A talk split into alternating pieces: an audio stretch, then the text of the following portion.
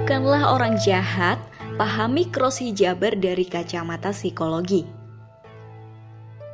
Fenomena cross hijaber kini sedang menjadi perbincangan panas di masyarakat, khususnya di media sosial. Bagi yang belum tahu, cross hijaber adalah pria yang suka berpakaian syar'i seperti wanita. Aksi yang dilakukan oleh para cross hijaber terbilang cukup berani karena nekat menggunakan hijab dan bergabung di area khusus yang diperuntukkan untuk wanita, misalnya di masjid di bagian wanita ataupun toilet wanita. Fenomena cross hijaber sendiri menjadi viral setelah muncul bukti-bukti digital tentang keberadaan mereka. Bahkan ada komunitasnya. Komunitas ini juga sudah ada di wilayah Malang Raya loh.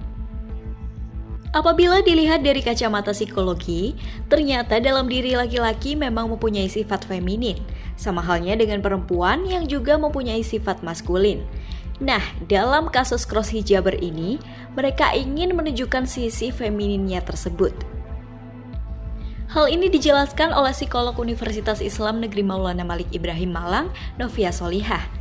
Memang kecenderungan untuk menjadi seperti perempuan itu ada, tapi dia tidak melupakan dirinya sebagai laki-laki. Jadi, dia hanya ingin menunjukkan bahwa ia juga punya sisi feminin yang banyak. Tapi di sisi lain, ia bukan seorang perempuan. Ia tetap laki-laki, tapi yang feminin. Nah, setiap manusia memiliki kadar yang berbeda-beda, yang dominan bisa dari sisi feminin ataupun maskulin.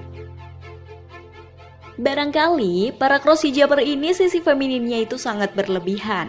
Para cross hijaber sendiri mengaku mereka tidak mempunyai tujuan apa pun selain hanya senang mengenakan pakaian perempuan.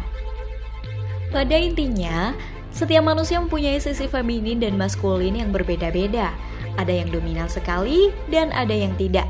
Namun, manusia termasuk para cross hijaber bukanlah orang yang jahat. Tidak ada konsep orang jahat. Kita harus selalu melihat tiap orang itu baik. Hanya saja mereka sedang berproses menuju kebaikan.